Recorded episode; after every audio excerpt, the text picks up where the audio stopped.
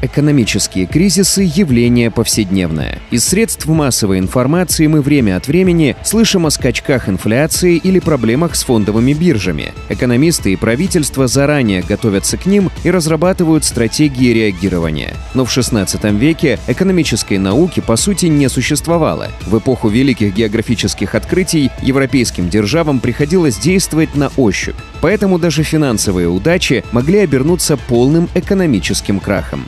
В новом выпуске УОЗ мы вспомним о том, как открытие Америки и хлынувший оттуда поток драгоценных металлов уронили испанскую экономику. Вы узнаете, почему несметные богатства Нового Света для Испании оказались проклятыми, как золотой век страны обернулся крахом, инфляцией и потерей международного влияния и почему кризис в Западной Европе оказался выгоден Речи Посполитой.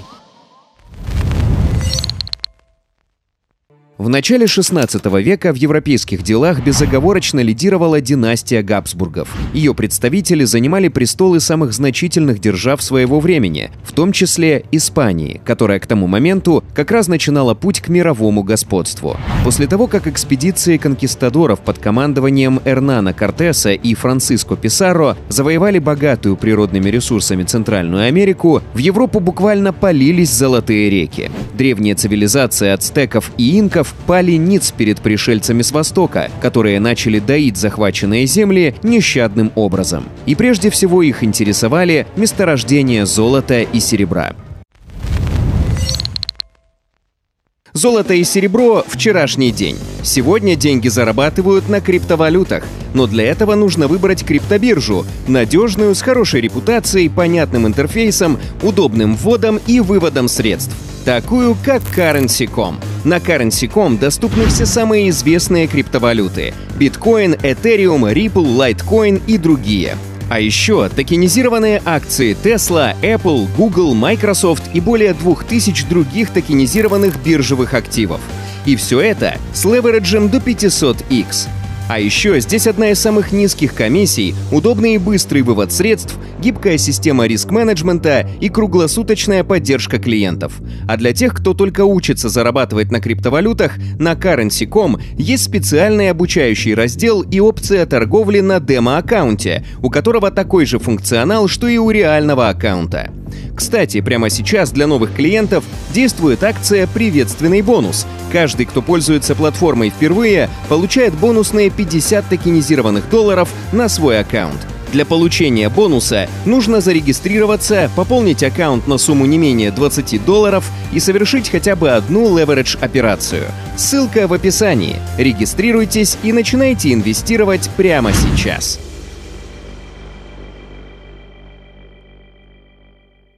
Сначала испанцы вывозили из Нового Света уже готовые изделия из драгоценных металлов. Их было великое множество в столицах завоеванных ими государств. Но параллельно с этим европейцы заставили аборигенов трудиться на добыче золота, которым были богаты реки по всей Центральной Америке. Поначалу именно золото занимало первую строчку среди вывозимых из Нового Света ресурсов, но в середине 16 столетия ситуация резко изменилась. На территории современных Боливии и Мексики обнаружили богатейшие месторождения серебра.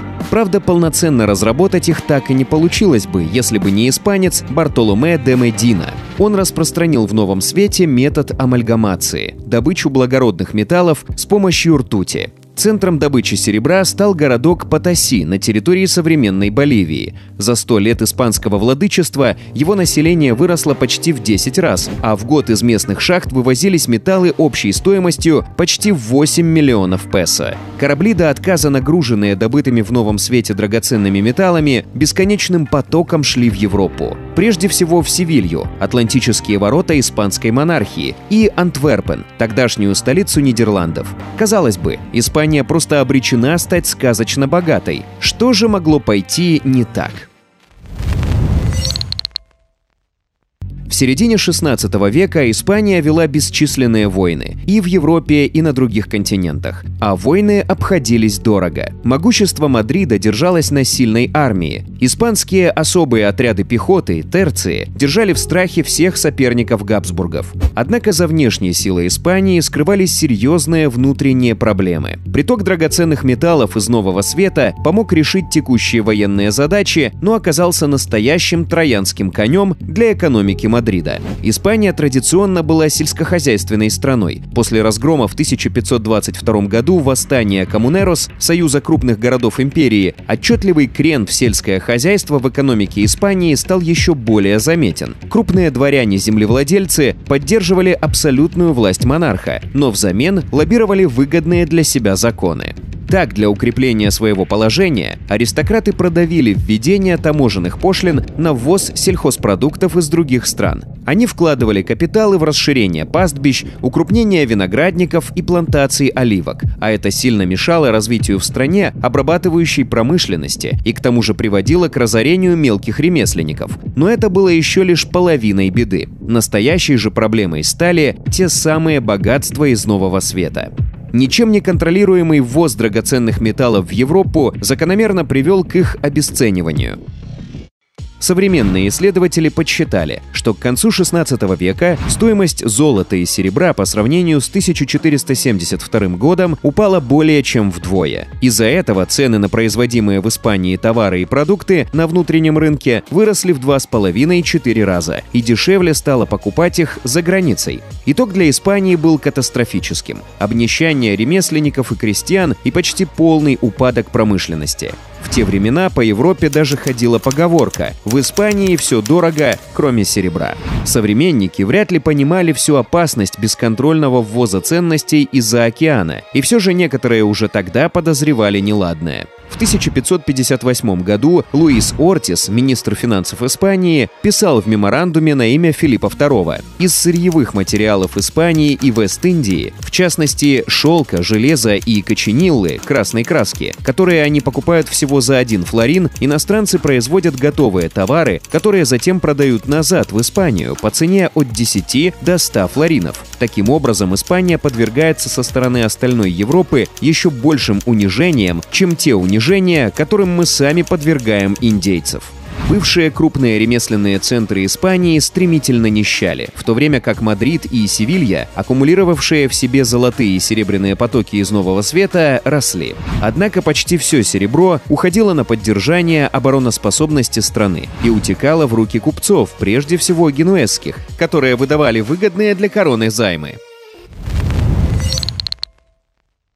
Драгоценные металлы уходили из страны и другими неофициальными путями. Они либо контрабандой переправлялись через границу частными лицами, которые прятали слитки в багаже, либо попадали в руки корсаров, нападавших на испанские галеоны в Атлантическом океане.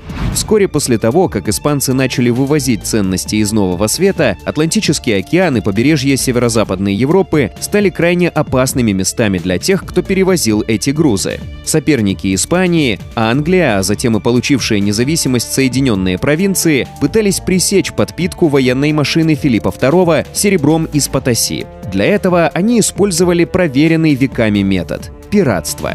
Английские морские офицеры получили вполне официальное разрешение Адмиралтейства совершать враждебные действия на коммуникациях испанцев в Атлантике – за это они отдавали государству часть добычи. Сегодня трудно в точности оценить масштабы потерь, которые в результате понесла Испания. Но известно, что одно только нападение голландского капера Пита Хейна в 1628 году стоило испанской короне 22 кораблей, которые перевозили более 80 тонн серебра. Вместе с золотом, жемчугом и другими ценными товарами добыча составила 11 миллионов 509 тысяч 524 гульдена, приблизительно эквивалент эквивалент 127 миллионов евро на современные деньги. Правда, этот случай был исключительным. Пиратам и каперам ни до, ни после не удавалось сорвать настолько большой куш. Однако Испания несла ощутимые потери и от остальных стычек на море. Со временем и Англия, и Нидерланды, которые по итогам 30-летней войны получили окончательную независимость, затмили Испанскую империю. Островитяне, используя в том числе награбленные из испанских галеонов, сделали ставку на поддержку собственной промышленности. Спустя пару столетий это привело к промышленному перевороту и становлению Великой Британской империи, над которой никогда не заходило солнце. Голландцы же использовали свою роль крупнейшего финансового центра своего времени, пока не проиграли в соперничестве тем же британцам. Отголоски революции цен спустя несколько десятилетий достигли и восточной части Старого Света. Так, например, Речь Посполитая сделала ставку на экспорт хлеба на Запад, отчего магнаты значительно обогатились. Цены в Европе позволяли крайне выгодно его продавать. Правда, в долгосрочной перспективе и эта удача пошла во вред, превратив Речь Посполитую в житницу и отсрочив начало промышленного переворота.